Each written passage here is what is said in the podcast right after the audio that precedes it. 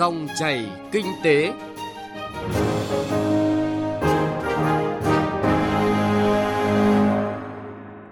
Biên tập viên Bá Toàn kính chào quý vị và các bạn. Mời quý vị và các bạn nghe dòng chảy kinh tế trên kênh thời sự VV1 của Đài Tiếng nói Việt Nam. Chương trình hôm nay có những nội dung đáng chú ý sau đây. Năm 2022, tỷ lệ an toàn vốn của các ngân hàng tại Việt Nam có nhiều cải thiện. Phục hồi phát triển thị trường trái phiếu doanh nghiệp. Chuyên mục tiêu điểm kinh tế địa phương phản ánh nội dung Lạng Sơn, Cao Bằng sẵn sàng phương án xuất nhập khẩu hàng hóa khi Trung Quốc mở cửa biên giới. Thưa quý vị và các bạn, tỷ lệ an toàn vốn là một trong những chỉ tiêu quan trọng khi đánh giá về hoạt động an toàn và quản trị rủi ro của các ngân hàng. Đến cuối năm nay, có sự chênh lệch đáng kể về tỷ lệ an toàn vốn giữa các ngân hàng. Đáng chú ý, một số ngân hàng ghi nhận tỷ lệ an toàn vốn hơn 15%, thậm chí là hơn 17%, dù yêu cầu tối thiểu chỉ ở mức 8%. Phóng viên Đài Tiếng Nói Việt Nam thông tin nội dung này. Theo cập nhật của Ngân hàng Nhà nước, đến cuối tháng 10 năm nay, tổng vốn tự có của các ngân hàng thương mại nhà nước áp dụng thông tư 41 là hơn 400.000 tỷ đồng, tăng 15,23% so với đầu năm.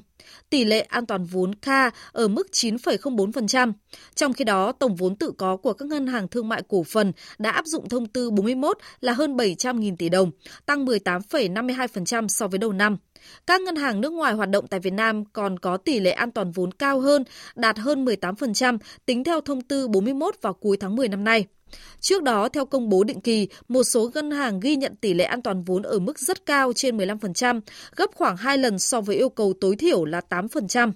Giáo sư tiến sĩ Trần Thọ Đạt, Ủy viên Hội đồng Tư vấn Chính sách Tài chính Tiền tệ Quốc gia, nhận định. Hệ thống ngân hàng thương mại của chúng ta ngày càng tiến tới các cái chuẩn mực quốc tế là một điều kiện tiên quyết hết sức quan trọng để đảm bảo giảm thiểu cái rủi ro mang tính hệ thống trong hệ thống ngân hàng. Hiện nay, tỷ lệ an toàn vốn của ngân hàng được tính theo thông tư số 41 năm 2016, tiếp cận chuẩn mực quốc tế Basel II, được quy định tối thiểu là 8%. Theo đề án cơ cấu lại hệ thống các tổ chức tín dụng gắn với xử lý nợ xấu giai đoạn 2021-2025, ngành ngân hàng phần đầu đến năm 2023, tỷ lệ an toàn vốn của các ngân hàng thương mại đạt tối thiểu là 10 đến 11%, đến năm 2025 đạt tối thiểu là 11 đến 12%.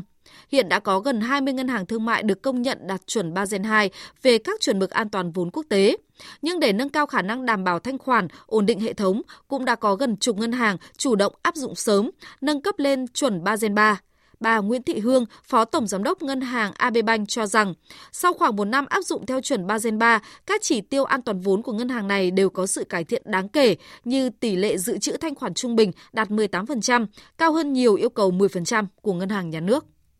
Chủ động các cái chỉ số này thì đã giúp cho ngân hàng nhận diện, phát hiện được những cái rủi ro lãi suất có thể phát sinh.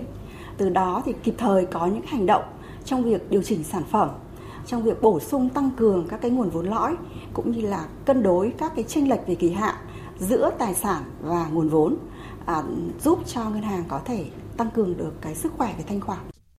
Theo công ty chứng khoán VN Direct, hệ số an toàn vốn đã ghi nhận cải thiện tốt trong những năm gần đây, khi các ngân hàng đang từng bước tiến tới những tiêu chuẩn của Basel III và xây dựng một bộ đệm vốn vững chắc cho việc tăng trưởng tín dụng trong tương lai. Trong 20 ngân hàng đã áp dụng tiêu chuẩn Basel II, có 6 ngân hàng đã hoàn thành cả ba trụ cột. Một số ít ngân hàng đã bắt đầu chuyển sang đáp ứng tiêu chuẩn Basel III. Những động thái này sẽ giúp các ngân hàng quản trị rủi ro và vốn hiệu quả hơn. Tuy nhiên, tỷ lệ an toàn vốn trung bình của Việt Nam hiện vẫn thấp hơn tương đối nhiều so với các ngân hàng trong khu vực. Theo VN Direct, hiện tỷ lệ an toàn vốn của các nước trong khu vực ASEAN đều cao hơn khá nhiều so với Việt Nam như là Indonesia 22,6%, Philippines là 17,2%, Singapore là 17,1%, Thái Lan là 19,6%. Ông Nguyễn Hưng, Tổng Giám đốc Ngân hàng Tiên Phong Banh cho biết. Ngân hàng còn phải duy trì một số các cái tỷ lệ và đặc biệt là các vấn đề về quản trị về thanh khoản, cái tỷ lệ về sức chống chịu trước các cái rủi ro về thanh khoản hoặc là cái ngân hàng cũng phải duy trì một cái tỷ lệ đảm bảo cho những cái khủng hoảng có thể xảy ra kể cả là những cái rủi ro liên quan đến rủi ro vận hành, rủi ro thị trường hoặc là ví dụ như là khi tính đến các cái rủi ro tín dụng thì tính đến cả những cái rủi ro đối tác và một khi mà ngân hàng đã đáp ứng được những cái chuẩn mực như vậy thì à, rõ ràng rằng trong các cái giai đoạn khủng hoảng thì cái sức chống chịu của ngân hàng tốt hơn và ổn định hơn. Cũng nhờ có nhiều cải thiện trong hoạt động quản lý rủi ro mà 12 ngân hàng Việt Nam được tổ chức xếp hạng tín nhiệm quốc tế Moody nâng mức xếp hạng. Thông tin này được xem là điểm sáng trong bức tranh hoạt động ngân hàng gần đây. Trong bối cảnh nền kinh tế trong nước và thế giới có nhiều biến động, hệ thống ngân hàng Việt Nam vẫn duy trì được triển vọng đánh giá tích cực Đáng nói, Việt Nam là quốc gia duy nhất ở khu vực châu Á Thái Bình Dương và là một trong bốn quốc gia trên toàn thế giới được mốt đi nâng bậc tín nhiệm. Ông Nguyễn Duy Anh, trưởng phòng quản lý danh mục đầu tư, công ty quản lý quỹ VCBF đánh giá về sức khỏe của các ngân hàng thương mại Việt Nam hiện nay. Sức khỏe của các ngân hàng trong ờ, thời điểm hiện tại thì đã tốt hơn cách đây 10 năm rất là nhiều. Điều đó thể hiện qua cái ờ, tỷ suất sinh lời, cái ờ, tỷ lệ vốn an toàn vốn cũng như là À, vốn điều lệ của các ngân hàng đã tăng rất là mạnh. Tại thời điểm năm 2012 khi mà ngân hàng nhà nước bắt đầu tái cơ cấu lại hệ thống ngân hàng, thì tỷ lệ vốn vay trên à, vốn huy động của toàn hệ thống là 98%. Mặc dù cái tỷ lệ này đã tốt hơn à, so với trước năm 2012 rất là nhiều. Trước năm 2012 thì phần lớn trên 100%, nghĩa là các ngân hàng là cho vay nhiều hơn cả số mà họ huy động được. Thể hiện là cái sức khỏe cách đây 10 năm thì tương đối là yếu. Tuy nhiên đến giai đoạn hiện tại thì tỷ lệ này chỉ còn 74%. Chúng ta có thể thấy là hệ thống ngân hàng đã khỏe lên rất là nhiều. Các ngân hàng cho rằng dù phải duy trì lượng vốn dự trữ nhiều hơn nhưng đổi lại đảm bảo thanh khoản, nâng cao năng lực quản trị, đồng thời mở ra cơ hội tiếp cận hơn thị trường vốn quốc tế. Việc triển khai Basel 3 từ sớm, dù cơ quan quản lý chưa có lộ trình bắt buộc, cũng cho thấy tầm nhìn phát triển bền vững theo chuẩn quốc tế của các ngân hàng thương mại.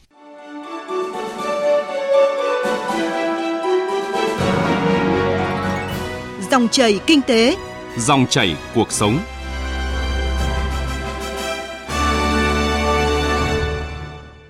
Chuyển sang một nội dung kinh tế đáng chú ý khác, thưa quý vị và các bạn, đến ngày 25 tháng 11 năm 2022, khối lượng phát hành trái phiếu doanh nghiệp đạt hơn 331.000 tỷ đồng, giảm 31,6% so với cùng kỳ năm 2021, đặc biệt là giảm dần qua các quý. Trong khi đó, có hiện tượng mua lại trái phiếu doanh nghiệp trước hạn do doanh nghiệp phát hành mua lại hoặc là nhà đầu tư đề nghị mua lại. Niềm tin của thị trường được Bộ Tài chính đánh giá là giảm sút, ảnh hưởng rất lớn, rất nhiều đến thị trường trái phiếu doanh nghiệp. Nguyên nhân chính là một số vụ việc vi phạm từ doanh nghiệp phát hành, ngân hàng thương mại bị xem xét và xử lý. Vậy doanh nghiệp cần làm những gì để thị trường trái phiếu doanh nghiệp có thể phục hồi và phát triển trong thời gian tới? Về nội dung này, phóng viên Đài Tiếng nói Việt Nam phỏng vấn ông Lê Quốc Bình, tổng giám đốc công ty phát triển đầu tư hạ tầng Thành phố Hồ Chí Minh. Mời quý vị và các bạn cùng nghe. Thưa ông, với tình trạng hiện nay một số trái phiếu doanh nghiệp đến hạn trả gốc và lãi nhưng doanh nghiệp lại gặp khó khăn trong khả năng thanh toán. Là một doanh nghiệp đã phát hành trái phiếu từ nhiều năm nay, ông có đề xuất gì ạ? Theo quan điểm của tôi thì các tổ chức phát hành phải là người chịu trách nhiệm hoàn trả nợ trái phiếu đến hạn cho các nhà đầu tư. Mặc dù hiện nay dòng tiền của các doanh nghiệp thì đang rất là khó khăn thì doanh nghiệp phải xoay sở tất cả các kênh huy động thậm chí phải bán rẻ tài sản thậm chí phải hạ giá sản phẩm để thu hồi dòng tiền về và thực hiện đúng cam kết với các nhà đầu tư trái phiếu có như vậy thì niềm tin của nhà đầu tư trái phiếu mới được mới được vực dậy và cái thị trường trái phiếu doanh nghiệp mới có thể tiếp tục phát triển được. Vậy ông có kiến nghị gì với các cơ quan quản lý nhà nước để phục hồi thị trường trái phiếu doanh nghiệp? Về phía cơ quan quản lý nhà nước thì tôi cũng kiến nghị là các hỗ trợ không phải là bằng tiền mà hỗ trợ bằng cái việc giải quyết các cái hồ sơ pháp lý cho các dự án, đặc biệt là các dự án bất động sản, giải quyết nhanh để các nhà đầu tư trong các dự án bất động sản có thể đưa sản phẩm ra thị trường sớm và lúc đó thì mới có điều kiện để họ có thể họ bán được với giá rẻ và thu hồi vốn để mà thực hiện cái việc trả nợ gốc trả lại trái phiếu cho các nhà đầu tư trái phiếu đúng hạn. Ông có thể chia sẻ thêm về trách nhiệm tự vay, tự trả của các doanh nghiệp đối với việc thanh toán trái phiếu? Đối với CEI thì chúng tôi cũng luôn luôn xác định là cái việc mà thực hiện trả nợ trái phiếu cho các nhà đầu tư là một việc đặc biệt quan trọng đối với doanh nghiệp để giữ cái chữ tính của doanh nghiệp trên thị trường tài chính nói chung và thị trường trái phiếu nói riêng. Do vậy cho nên là trước 6 tháng trước ngày đến hạn thì chúng tôi phải thực hiện đồng loạt tất cả các giải pháp để đảm bảo rằng đến ngày mà trái phiếu đến hạn thì chúng tôi có đủ nguồn để thanh toán nợ gốc và lãi trái phiếu cho các nhà đầu tư. CI được thực hiện phát hành trái phiếu từ năm 2006 là doanh nghiệp đầu tiên của cả nước thực hiện phát hành trái phiếu doanh nghiệp và đến bây giờ là sau 16 năm thì chúng tôi vẫn thực hiện đúng và đầy đủ các cái cam kết đối với các nhà đầu tư trái phiếu doanh nghiệp dù là phát hành riêng lẻ hay là phát hành ra công chúng. Vâng, xin trân trọng cảm ơn ông.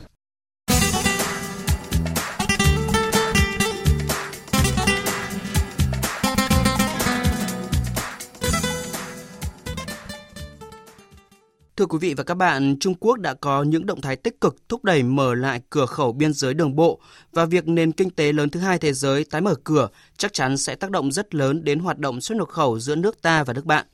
Các địa phương có chung đường biên giới với Trung Quốc ở khu vực Đông Bắc như Lạng Sơn, Cao Bằng đều đã có các phương án chuẩn bị điều kiện để khi việc thông thương qua các cửa khẩu trở lại bình thường, hàng hóa xuất nhập khẩu sẽ thông suốt, an toàn và ổn định. Ghi nhận của Duy Thái và công luận phóng viên Đài Tiếng nói Việt Nam thường trú khu vực Đông Bắc trong tiêu điểm kinh tế địa phương phản ánh về sự chuẩn bị này. Tại tỉnh Lạng Sơn hiện duy trì hoạt động thông quan hàng hóa tại năm cửa khẩu là cửa khẩu quốc tế ga đường sắt Đồng Đăng, cửa khẩu Hữu Nghị, cửa khẩu Tân Thanh, cửa khẩu phụ Cốc Nam và cửa khẩu song phương Chi Ma. Bà Trần Thị Kim Oanh, đại diện công ty trách nhiệm hữu hạn xuất nhập khẩu và thương mại Blue Sea cho biết, không còn tình trạng hàng nghìn xe hàng ùn tắc và các loại nông sản, trái cây tươi luôn được ưu tiên thông quan trong ngày. Bây giờ là nó đã thuận tiện rồi, nó nhanh chóng rồi. Khi nó nhanh chóng thuận tiện rồi thì giá thành nó sẽ giảm xuống bởi vì là nó không phải chịu cái chi phí lưu xe. Còn đương nhiên là nếu Trung Quốc mà quay trở lại khôi phục như trước thì tốt quá. Rằng là khi đấy thuận tiện thì lượng hàng hóa nó mới tăng lên được. Để có được sự ổn định trong hoạt động thông quan hàng hóa như thời điểm này, tỉnh Lạng Sơn đã có văn bản về việc tiếp tục tăng cường các biện pháp tạo thuận lợi cho hoạt động xuất nhập khẩu hàng hóa qua các cửa khẩu trên địa bàn, chủ động nhiều biện pháp phòng chống dịch tại khu vực cửa khẩu, đáp ứng nghiêm ngặt các quy định về phòng chống dịch. Giao Sở Công Thương thường xuyên cập nhật thông tin về phương thức giao nhận hàng hóa tại khu vực cửa khẩu để có biện pháp xử lý thỏa đáng những vấn đề phát sinh. Mặt khác, hiện phía Trung Quốc cũng đang từng bước nới lỏng một số biện pháp phòng chống dịch trong hoạt động xuất nhập khẩu, gỡ bỏ nhiều quy định phức tạp so với thời điểm giữa năm, cũng là yếu tố giúp tăng lượng hàng hóa thông quan. Ông Hoàng Khánh Duy, Phó trưởng ban quản lý khu kinh tế cửa khẩu Đồng Đăng Lạng Sơn cho biết. Tỉnh thì vẫn đang sẵn sàng tất cả chuẩn bị các phương án để khi mà nới lỏng rồi. Các cửa khẩu mà đang hoạt động hiện nay thì tất cả đều đã sẵn sàng. Toàn bộ kể cả nhân lực, vật lực, tất cả các điều kiện đều đều đã sẵn sàng hết để cho ngân hàng thông quan. Vừa rồi thì uh, ban thì cũng đã gửi uh, thư sang bên phía Trung Quốc để đề nghị bạn khôi phục lại tất cả các cửa khẩu phụ. Hiện nay đó là cái nhu cầu trao đổi giữa hai bên thì rất là lớn, do vậy là đề nghị khôi phục lại thì cũng cũng nói rõ với phía bạn là hiện nay là cơ sở hạ tầng rồi là các công tác phòng chống dịch các thứ của tất cả các cửa khẩu đã được sẵn sàng đều đáp ứng đầy đủ và có thể là là thông tư trở lại luôn. Còn tại tỉnh Cao Bằng, trong thời gian diễn ra dịch Covid-19, có 3 cửa khẩu là Sóc Giang của huyện Hà Quảng, cửa khẩu Trà Lĩnh huyện Trung Khánh và cửa khẩu quốc tế Tà Lùng huyện Quảng Hòa duy trì các hoạt động xuất nhập khẩu với Trung Quốc. Tuy nhiên, lượng hàng hóa xuất nhập khẩu qua các cửa khẩu này không lớn. Theo ông Lý Quốc Khánh, Phó trưởng ban quản lý khu kinh tế tỉnh Cao Bằng, thì lực lượng chức năng Trung Quốc cũng đang từng bước nới lỏng các biện pháp phòng chống dịch, cho phép xe Trung Quốc sang Việt Nam lấy hàng và đề nghị phía Việt Nam làm thủ tục thông quan hàng hóa cả những ngày cuối tuần. Phía Trung Quốc cũng đã có một số cái động tác mở cửa dần từng bước đối với các cửa khẩu trên địa bàn tỉnh thì để trước tình hình đấy thì về phía ban thì cũng đã tích cực phối hợp với chính quyền địa phương rồi là các lực lượng tại cửa khẩu à, tham mưu cho ban tỉnh rồi là thông báo đến các doanh nghiệp về để chuẩn bị nguồn hàng rồi chuẩn bị tốt các cái điều kiện về kho bái, hệ thống lái xe nhằm đáp ứng được cái phương thức thay đổi của phía Trung Quốc để chỉ đạo các lực lượng tạo một điều kiện hết sức trong các việc giải quyết nhanh cái thủ tục hành chính để để đẩy nhanh cái việc thông quan hàng hóa qua cửa khẩu. Thưa quý vị và các bạn, nhằm thúc đẩy hoạt động xuất nhập khẩu hàng hóa qua địa bàn các tỉnh biên giới phía Bắc, các địa phương và các bộ ngành cần tiếp tục tổ chức các hoạt động ngoại giao với cơ quan chức năng của Trung Quốc như trao đổi trực tiếp, điện đàm, gửi công thư, công hàm, vân vân để tạo điều kiện thống nhất thời gian mở cửa, tăng thời gian làm việc tại khu vực cửa khẩu, đẩy mạnh thông quan hàng hóa. Cùng với đó là làm tốt công tác phòng chống dịch COVID-19 hài hòa với phía Trung Quốc, nhất là tại khu vực cửa khẩu biên giới các tỉnh phía Bắc như Lạng Sơn, Quảng Ninh, Cao Bằng, Lào Cai. Và nội dung này cũng đã kết thúc chương trình Dòng chảy kinh tế hôm nay. Chương trình do biên tập viên Bảo Ngọc và nhóm phóng viên kinh tế thực hiện. Cảm ơn quý vị và các bạn đã quan tâm theo dõi.